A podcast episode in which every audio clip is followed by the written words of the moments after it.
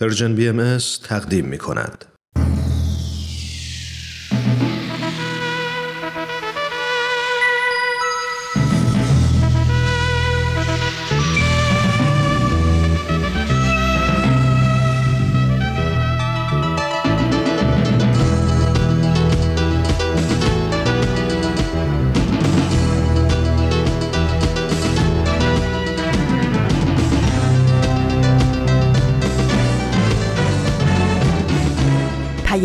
دوست.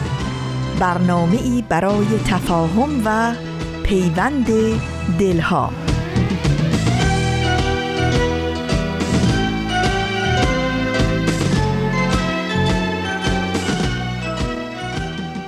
دوستان خوب و همیشه همراه رادیو پیام دوست. روز و روزگارتون سبز و خورم و پر از گرمای عشق و آرامش.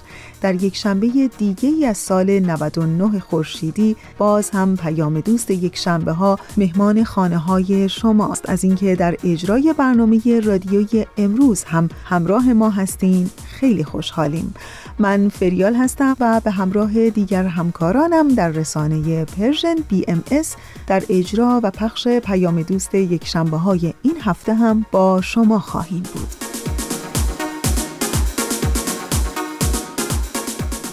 بنا به تقویم خورشیدی امروز 8 تیر ماه از سال 1399 خورشیدیه که مطابق میشه با 28 ماه جوان 2020 میلادی. مجموعه برنامه های رادیویی 100 پرسش 100 پاسخ سر آشکار و هجرت مجموعه برنامه های رادیویی امروز شماست که امیدوارم از شنیدن اونها لذت ببرید و دوست داشته باشید.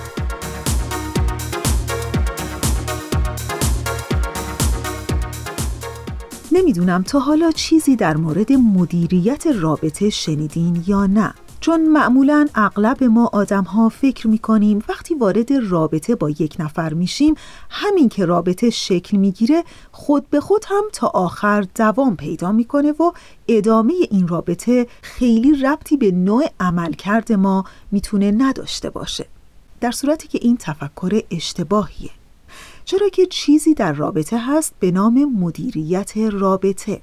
مدیریت رابطه میگه که ما باید در رابطه هامون مدیریت داشته باشیم. به نوعی که نوع هامون رو مدیریت کنیم. مثلا اینکه ما نمی‌تونیم با مدام توقع داشتن و مدام واکنش نشون دادن به آدم ها انتظار یک رابطه طولانی مدت و عمیق رو داشته باشیم. چرا که آدم ها احتیاج به احترام خلوت و درک شدن دارن. گاهی لازم صبور باشیم و در مقابلش این صبر به آدم روبرومون احساس امنیت میده که قرار نیست هر رفتار و تعارضی از سمت ما مورد حمله و خشم و قضاوت و تنبیه قرار بگیره. در حقیقت در مبحث مدیریت رابطه به این نکته تاکید شده که اگر می‌خوایم در رابطه های امن و پایدارتری قرار بگیریم اول باید خودمون امن بشیم و رفتارهای افراتیمون رو شناسایی کنیم و اونها رو کمتر انجام بدیم.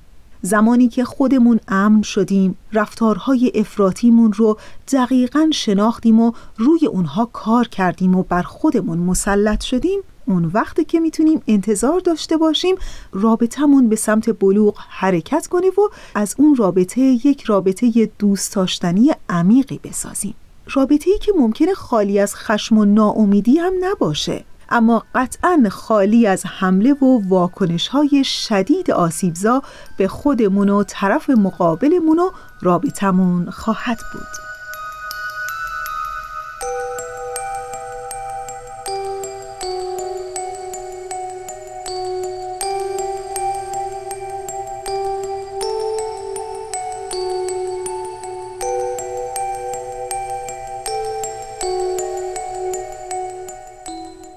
رسیدیم به ایستگاه اول برنامه امروز ما. مجموعه برنامه 100 پرسش 100 پاسخ. ازتون دعوت می‌کنم به قسمت دیگری از این مجموعه برنامه گوش کنید.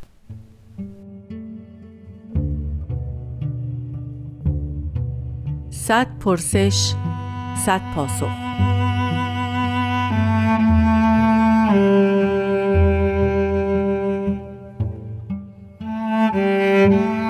پرسش 69 هم.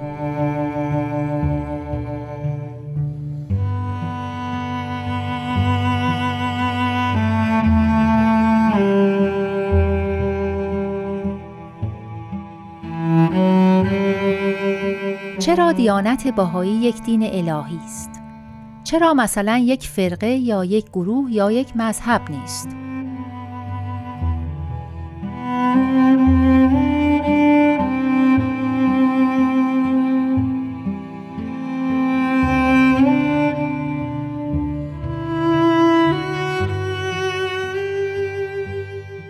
روزتون به خیر وحید خورسندی هستم. می توان گفت که هرگاه یک پیامبر با پیامبران دیگر متفاوت باشد. کتابی متفاوت و احکامی متفاوت داشته باشد. پیروان او یک دین مستقلند. به این معنا مسیحیان از یهودیان یهودیان از مسلمانان هر سه اینها از بودایان و هر چهار از زرتشتیان یا پیروان ادیان برهمایی متمایزند. هر کدام واسطه خاصی را بین خودشان و خداوند به عنوان پیامبر تعریف می کنند کتب مقدسه متفاوتی دارند و احکامی متفاوت دارند. به این معنا دیانت بهایی هم یک دین است. کتاب آن پیامبر آن و احکام آن و اهداف آن با سایر ادیان متفاوت است. اینکه آیا دین الهی است یا نیست موضوعی است که اهل همه ادیان معمولا ادیان قبلی خود را تأسیس الهی می دانند و آنچه را که بعد از خودشان می آید را تأسیسی غیر الهی. یعنی یهودیان مسیحیان و مسلمانان و سایر ادیان را قبول ندارند. مسلمانان مسیحیان و یهودیان را قبول دارند و بقیه ادیان را قبول ندارند. بودایان و برهمایان به روش خودشان و زرتشتیان هم که هیچ کدام اینها را ادیان الهی نمی‌دانند. پس به این ترتیب اینکه دیانتی از جانب خداوند است یا نه موضوعی ما به اختلاف است. می توان گفت که اگر خداوند قادر و تواناست که چنین است و با توجه به اینکه گفته است که عالم در قبضه اختیار من است بعید است و عقل بسیار بعید می داند که کسی ادعای فرستادشان از جانب او را بکند مردمان را به خود دعوت بکند کتابی را به او نسبت بدهد جماعتی را جمع بکند. صدها بلکه هزاران سال مردمان عالم را به این وسیله تربیت بکند و خداوند قادر مطلقی باشد و این دیانت بر خطا باشد و هیچ کاری هم نکند. یا خداوند قادر نیست در اون صورت یا مطلع نیست و یا هر دو. ببینید شما اگر شهردار یک شهر باشید که قدرتتان العیاذ بالله با خداوند قابل قیاس نیست. کسی به عنوان نماینده شهرداری یک شهرداری تأسیس بکند جواز بدهد جواز بگیرد بسازد خراب بکند و شما به روی خودتان نیاورید و او هم به کذب کار خود را ادامه بدهد یا شما شهردار نیستید یا او نماینده شماست. جز این امکان ندارد و به همین جهت وقتی کسی می‌گوید چرا دیانت بهایی الهی هست یا نیست آن وقت باید به او گفت که صرف بقا و دوام و توسعه این دیانت در مدتی بیش از 170 سال یا وجود خداوند قادر متعال را نفی می کند یا غیر الهی بودن خود را. این دیانت الهی است. اما چرا فرقه نیست؟ چرا که فرقه ها در بطن یک دیانت با اشتراک در کتاب و پیامبر در مورد تفسیر و توضیح و احکام با هم اختلاف پیدا می کنند و بهاییان پیامبر مشترکی با ادیان دیگر ندارند و خدا را صد هزار بار شکر که در دیانت بهایی هم فرقه وجود ندارد. یعنی اینکه به خاطر وجود مرجع ثابت دیانت باهایی فرق پذیر نیست. امکان تفرق ندارد. چرا که تکلیف مرجعیت و تکلیف اینکه چه کسی حکم حقیقی را در هر مورد اختلافی خواهد داد از ابتدای آمدن این دیانت مشخص بوده است و سیستم آن تا نهایت ایام هم مشخص خواهد بود. پس دیانت بهایی نه فرقه است و نه فرقه پذیر است و با توجه به هدفش که وحدت عالم انسانی است جز این هم نمی‌تواند باشد. باشد که این تأسیس الهی به هدف خود نائل شود.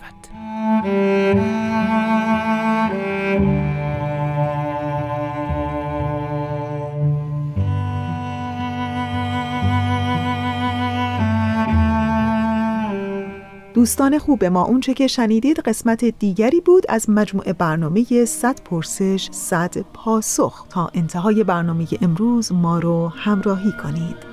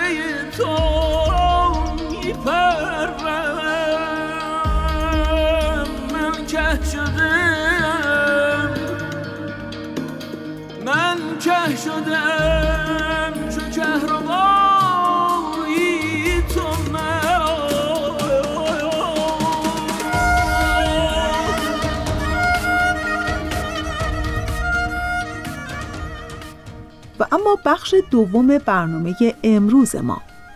مجموعه برنامه سر آشکار. ازتون دعوت می‌کنم به قسمت دیگری از این مجموعه برنامه گوش کنید.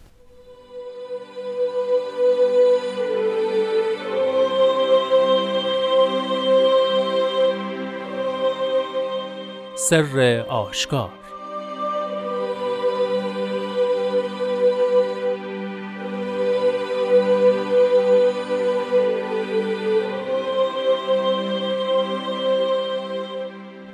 به ظاهر آراسته و به باطن کاسته. مثل شما مثل آب تلخ صافی است که کمال لطافت و صفا از آن در ظاهر مشاهده شود. چون به دست صراف زائقه اهدیه افتد قطره ای از آن را قبول نفرماید. بلی تجلی آفتاب در تراب و مرآت هر دو موجود ولکن از فرقدان تا عرض فرق دان بلکه فرق بی منتها در میان.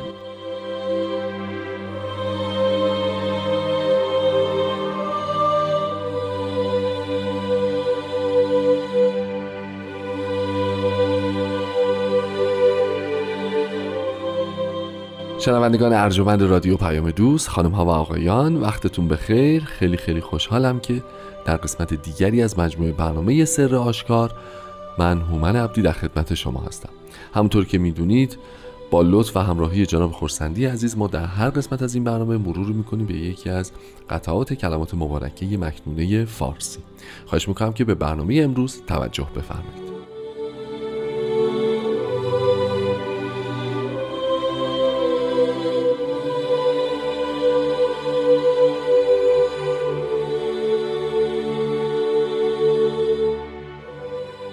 قربان عرض ادب و خوش آمدید. روز شما و شنوندگان عزیزمون به خیر باشه. قربان شما. خب همونطور که شنیدیم یک قطعه دیگه از کلمات مبارکه مکنونه رو امروز با هم مرور می‌کنیم که با عبارت ای به ظاهر آراسته و به باطن کاسته شروع میشه. آیا ما می‌تونیم این رو در ادامه قطعه قبلی که هفته گذشته در موردش صحبت کردیم و مطلعش بوده ای جوهلای معروف به علم نگاه بکنیم و بگیم که احتمالا حجم بیشتری از هدف این بوده که گروه خاصی مورد خطاب قرار بگیرن. کسانی که به فرموده شما همونطور که هفته پیش اشاره کردید قولشون حرفشون و کارشون و عملشون با هم یکی نیست. یعنی حرفی می‌زنند و کار دیگری می‌کنن. می‌تونیم مخاطب این فراز رو این دوستان بدونیم؟ قطعا که این می‌تونه باشه. یعنی دقت بفهمه که به ظاهر راسته یعنی عادل خوب بله. و در باطن کاسته, یعنی کریه چندشاور. اون چیزی که نیست. اگر اجازه بفرمایید من یک بیانی از حضرت بهاءالله رو می‌خونم. میفرمایند که از هر نفسی نار عمل و شهوت ظاهر شود او از حق نبوده و نیست.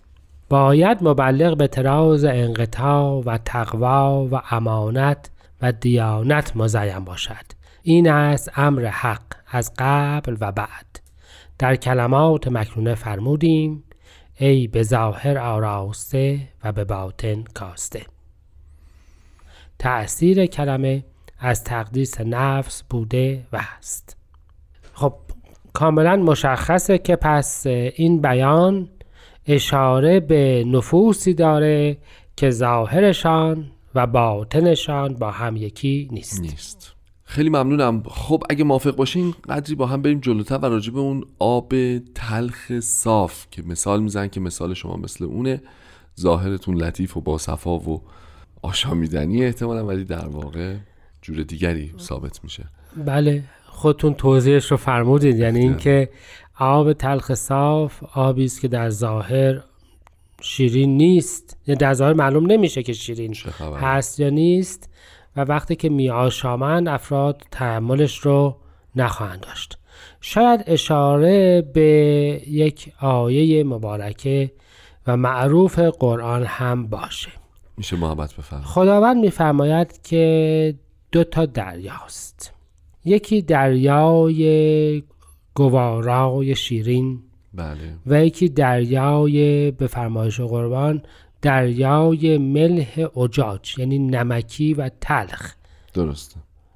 اجاج شدت شوری و تلخی رو صحبت میشه. بعد می‌فهمند برزخی بین آنهاست. یک فاصله بین, بین آنهاست. این دوتا رو از هم جدا می‌کنه و این دوتا با هم قاطی نمیشه. یعنی خوبی با بدی نیت پاک با نیت خوب جدا نمیشه. اگر یادتون باشه و این هم شاید یادون باشه خداوند در تورات در داستان خلقت اصلا خلقت اینجوری شروع میشه که زمینی گسترده می شود و آبهای آسمان رو از بقیه آبها چکار می‌کنه؟ جدا, جدا. می‌کنه. یه سری آب میره بالا سر ابرها که ابر آب شیرینه. و یک سری آب میره تو دریا که آب چیه؟ شوره, شوره. یعنی اصل خلقت اصلا مظهر الهی وقتی میاد بله. اون وقت معلوم میشه که که در حقیقت وجودش گوارا و قابل استفاده و خوب است و کدوم گروه نیستند این آبها از هم چی میشه جدا, می شود و اگه یادتون باشه قرآن هم میفهمود مرجال بحرین یلتقیان. دو تا دریا به هم نزدیک میشن ملتقی میشن ولی سی بینشون برزخی است. بله. این از هم جدا میماند. و خداوند در قرآن می‌فهمد که هر دوتای این دریا به شما گوشت میده هر سلام ماهی دارد. هر دوتا زینت های درش وجود دارد. اما بالاخره با هم چی هستش؟ فرق داره. یکی در حقیقت زینت های دنیوی و نعمت های دنیوی است و یکی حیات اخروی است و نعمت های باطنی و رهایی حقیقی. پس به این ترتیب مثل آب تلخ صافی است که البته با آب گوارا شبیه شبیه ولی نیست. ولی نیست. خب چه کسی می‌فهمه که نیست؟ اون صراف زائقه اهدیه که بی زحمت بهمون بگید که کیه و چه مشخصاتی داره و چیکار می‌کنه خب زائقه همون حس چشایی دیگه درسته؟ بله. صراف هم یعنی کسی که در گذشته اینطور بود که ایار خلوص فلزات رو میسنجید بله. یعنی مثلا چون اصلا از اول یهودیا قرار بودش که یک مقداری مالیات به صورت نقره به معبد پرداخت بکنن در معبد این صرافان جمع می شدن و سکه های نقره رو ایار می‌کردن تا معلوم شه مقدار نقره خالصش چقدر که می شود چقدر بعد که مالیات خودشون رو به این ترتیب. پرداخت بکن کلمه صراف در کلمات مبارک مکنونه بعدها هم یا صرافان وجود. بله. و اونجا هم در نزد خداوند هستند و جز راه. عمل خالص قبول و. تقوا نمیپذیرند. درسته. یعنی تقوای خالص و عمل پاک تنها چیزی است که میپذیرند. پس مثل همین آب عذب گواراست یعنی اینکه حضرت بهاءالله در می‌فهمند که اینها صرافی هستند که با قوه چشایی الهی یعنی با معیار الهی چیزی را قبول می‌کنند و چیزی را قبول نمی کنند و آنچه که قبول نمی کنند قطره ای از اون را قبول نمی کنند اون تلخی هوا و هوس و آرزوهاست که همراه اعمال به ظاهر درست همراه شده یادمون میاد که قبلا هم اگر شاعبه ای از چیزی در وجود افراد بود بله بله مورد بله. پذیرش واقع. نمی‌شد و به بله. ملکوت الهی در نمی اومد همه بحث اینجاست که ممکن است ظاهر امور به هم شبیه باشد ولی معیار الهی در میان است و او به ظاهر قضاوت نمی, نمی کند و مهم باطن و درون ماجراست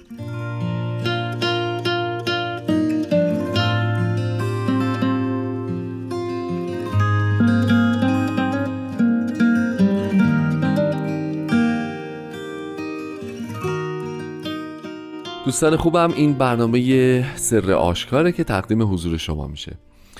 خب قربان ما اگر که کمی جلوتر بریم این بحث به میون میاد که آفتاب همزمان داره هم به خاک و هم به آینه میتابه. ولی خب چه تاثیراتی داره چقدر منعکس می‌کنه چقدر هر کدوم جلوگر اون اثرات آفتابن خیلی متفاوته و اینجا راجع به این فرق ها صحبت می‌کنه.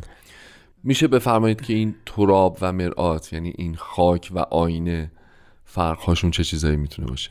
چشم. اختیار دارید. اه، خاک که حتی در ترجمه انگلیسی داسته یعنی قبار. غبار.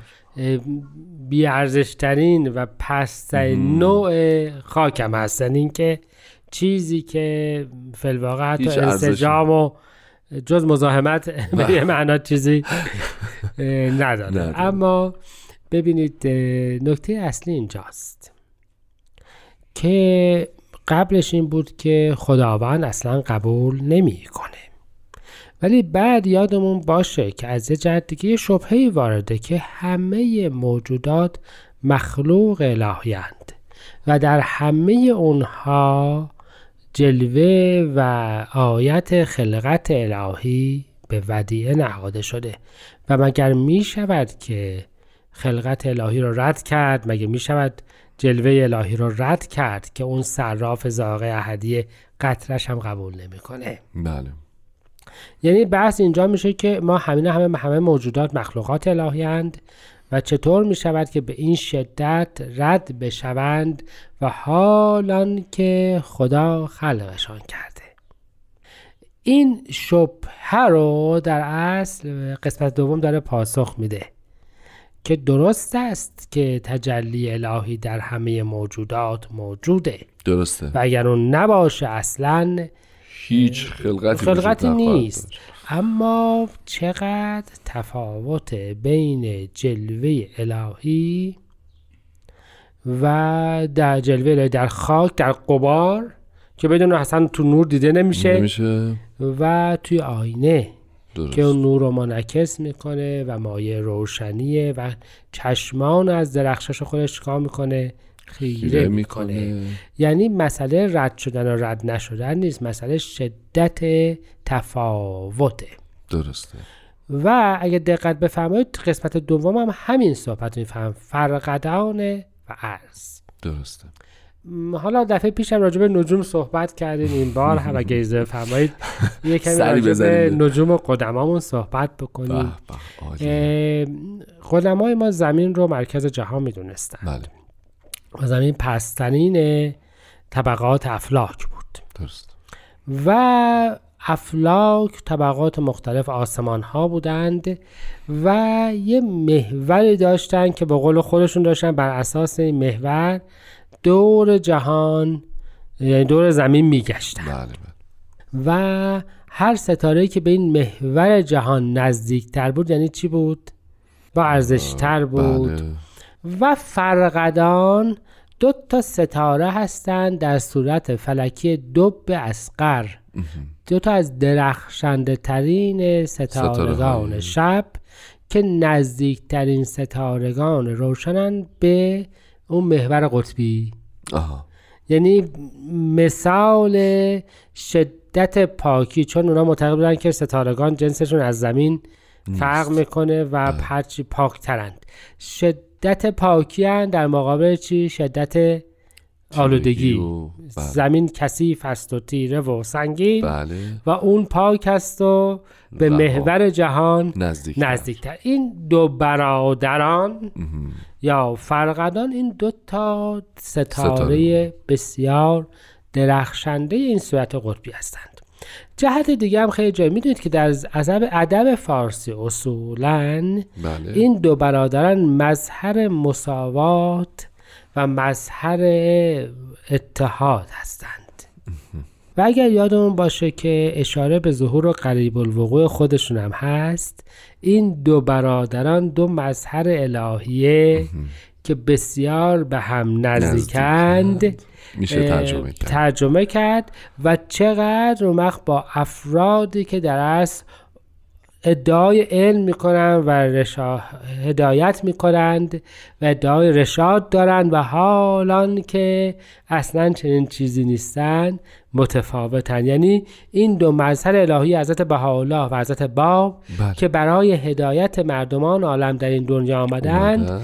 چقدر با نفوذی که مدعی هدایتند و در جهان تعدادشون هم کم زیاده. نیست و بله. هر روز هم به تعدادشان اضافه میشه و در حقیقت هیچی نیستند بله. در مقابل اینها متفاوتند به همین جهت این مثال رو زدند که ولکن از فرقدان تا. فرق از فرقدان. البته خب از ادب فارسی هم که این جناز هستش. بله. دو کلمه شبیه و با معانی مختلف. بلکه فرق بی منتها در میان. یعنی تفاوت مراتب مظاهر الهیه با نفوس عادیه اصلا قابل مقایسه نیست و مردمان عادی به مقام انبیای الهی نخواهند رسید. درست. و اگه یادتون باشه اونجا هم چی بود؟ صراف زائقه احدیه. احدیه بود. راجع به یکتایی خداوند صحبت می‌کرد. تو اهدیه بله که خداوند یکتاست و اون کسی که به یکتایی خداوند توجه داشته باشه کسی رو در رتبه اون قرار نمیده. نمی‌دهد. کاملا. از هم جدا هستند. چقدر قشنگ چقدر قشنگ. خیلی عالی. خب خیلی متشکرم. ما ظاهرا وقت برنامهمون به پایان رسیده. تشکر می‌کنم از محبتتون و حضورتون تو برنامه. از شما شنوندگان عزیز که برنامه ما رو هر هفته دنبال می‌کنید و ما رو با نظرات خودتون چه از طریق ایمیل چه از طریق آدرس کانال تلگرام برنامه مطلع می‌کنید. تشکر می‌کنم. امیدوارم که این مجموعه برنامه رو هم دنبال بکنید و هم به سایر دوستانتون معرفی بکنید. تا هفته آینده و یک قسمت دیگه از مجموعه سر آشکار شما رو به خدای بزرگ می سپاریم خدا نگهدارتون.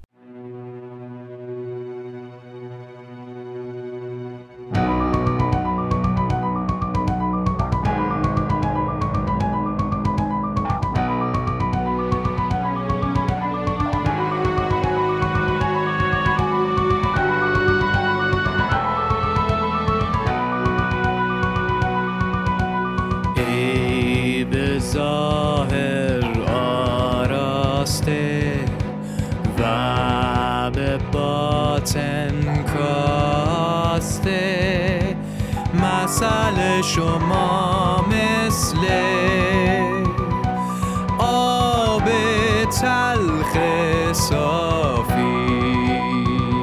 است.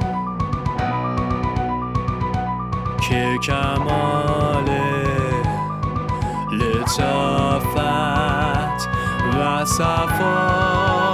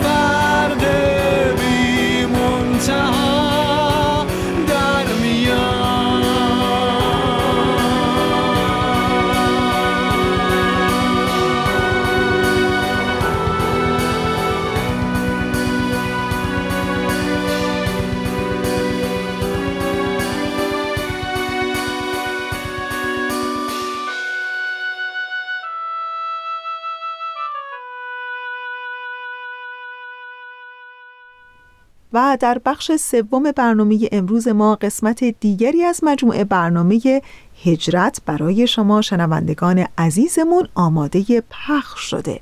ازتون دعوت می‌کنم به قسمت چهارم از این مجموعه برنامه گوش کنید.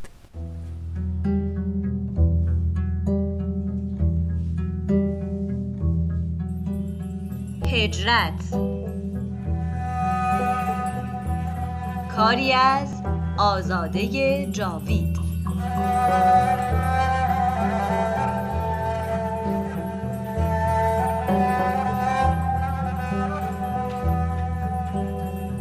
قسمت چهارم.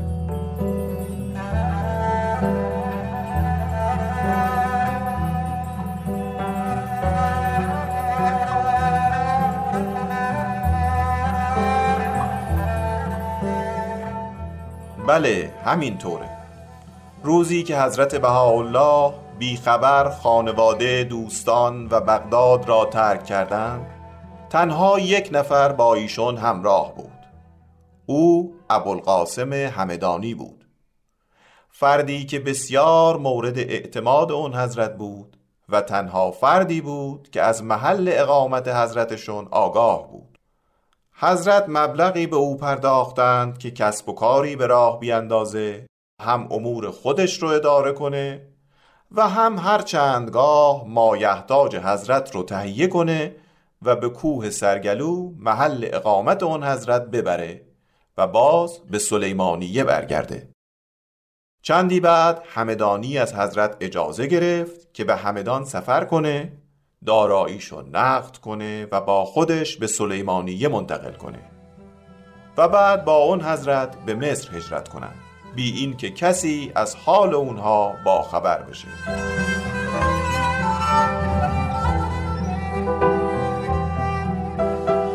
بله بله. نبیل به شما درست گفته.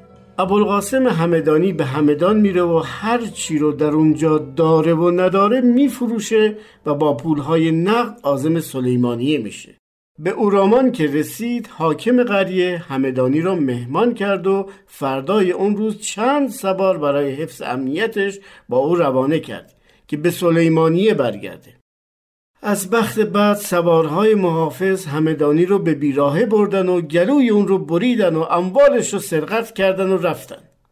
کمی بعد چوپانی که در اون حوالی بود سر رسید و گلوی همدانی رو که بیرمق شده بود بست و مردم روستای اطراف رو خبر کرد. مردم رسیدن. همدانی که نمی‌تونست صحبت کنه از اونها کاغذ و قلم خواست و شرح حالش رو نوشت. این رو هم نبیل برای شما گفت.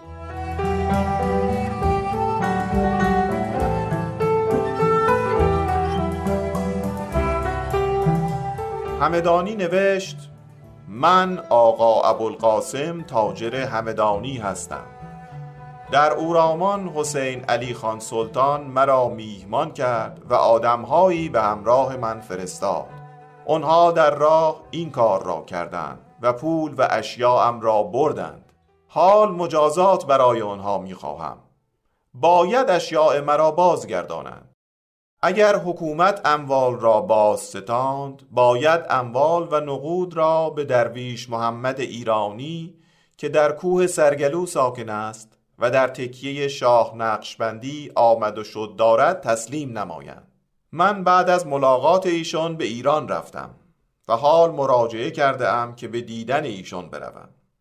ایشان می توانند به هر نوع که بخواهند در اموال و اشیاء من که پیدا شود دخالت نمایند. ابوالقاسم همدانی. بله میرزا موسا کلیم برادر حضرت بهاءالله این نامه رو که در روزنامه تهران از نشریات ایران به چاپ رسیده بود دیده بود.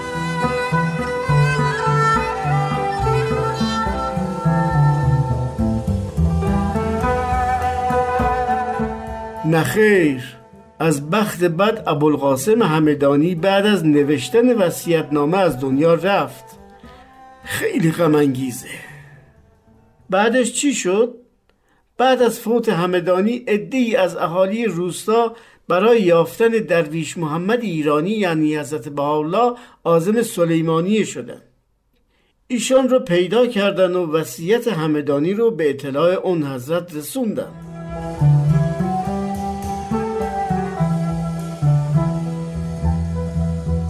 حضرت بهاءالله موضوع رو با فرزندان شیخ عثمان رئیس سلسله نقشبندی که از دوستان آن حضرت بودند مطرح فرمودند و به اتفاق اونها برای انجام مراسم خاک سپاری ابوالقاسم همدانی از سلیمانیه به داخل مرز ایران آزم شدند.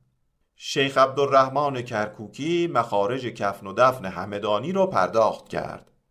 و برای او مقبره ای تدارک دید. حضرت بهاءالله که بسیار دل شکسته و غمگین شده بودند به سلیمانیه مراجعت فرمودند. آقا اسماعیل رهبر فرقه خالدیه نقل کرده که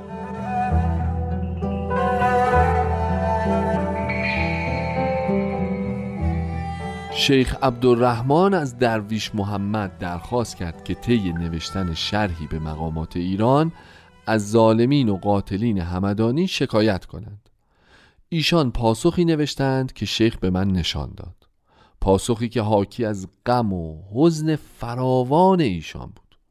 در بخشهایی از نامه نوشتند و این ایام که بهار حزن در هیجان است و انهار غم در جریان و قطب فلک غذا در تدویر است و مرکز نقطه امضا در تدبیر و شجره ظلم مرتفع گشته و ثمره بیداد چون شداد به بار آورده و افعال نیک مردود شده و اعمال نمرود محمود آمده خس به جای حسن نشسته و خزف بر مکان در در صدف محل گرفته و صعبان بر منزل سلطان حکومت می نماید و شیطان بر مسند سلیمان ریاست می گذارد.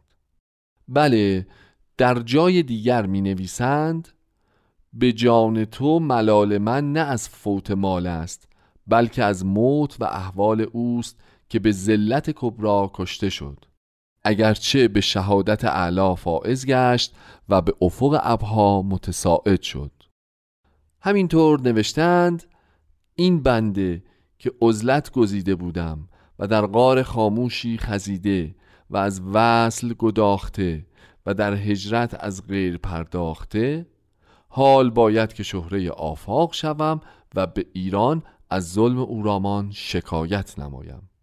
یک نفر برای مرافقت و موافقت اختیار نموده بودم که از اخیار بود و از ابرار حکایت می‌کرد. به این قسم از دست رفت که می‌دانیم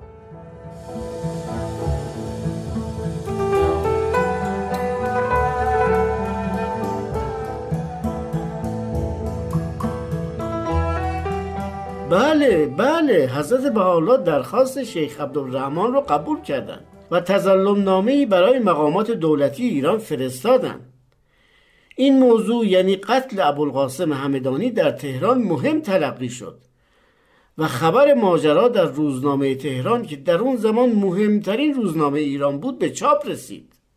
نسخه از روزنامه به دفتر کارگزاری ایران به بغداد رسید. در کارگزاری آشنا داشتم. فورا از این واقعه با خبر شدم.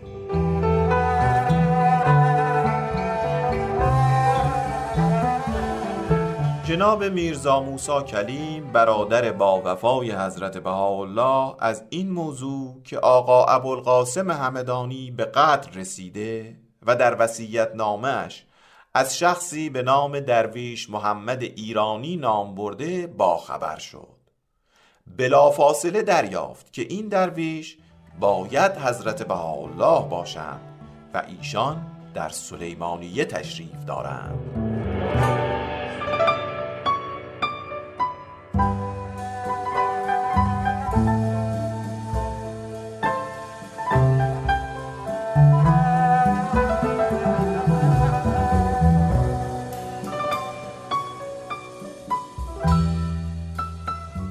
وقتی خبرها رو شنیدیم مطمئن شدیم که اون درویش گم شده ماست. ولی دسترسی به اون نداشتیم. یکی از بابیان قیور که در بغداد ساکن بود شیخ سلطان کربلایی پدر همسر میرزا موسا کلیم عموی من بود. ایشون اعلام کرد که حاضر برای یافتن اون حضرت روانه بشه و حتی در این راه جانش رو فدا کنه. اما او بسیار فقیر و تنگ دست بود و حتی پولی نداشت تا یک الاغ تهیه کنه و این راه طی کنه. و چون پیر بود نمی‌تونست پیاده بره. در تمام عائله پولی نبود که به اون بدیم. اشیای قیمتی همه قبلا به فروش رفته بودن. فقط یک قالی داشتیم که روی اون میخوابیدیم. اون رو فروختیم و یک الاغ براش تهیه کردیم. حضرت عبدالبها برادرم اون زمان دوازده سال داشت. این سفر به اصرار و تقاضای او و میرزا موسای کلیم امو انجام شد.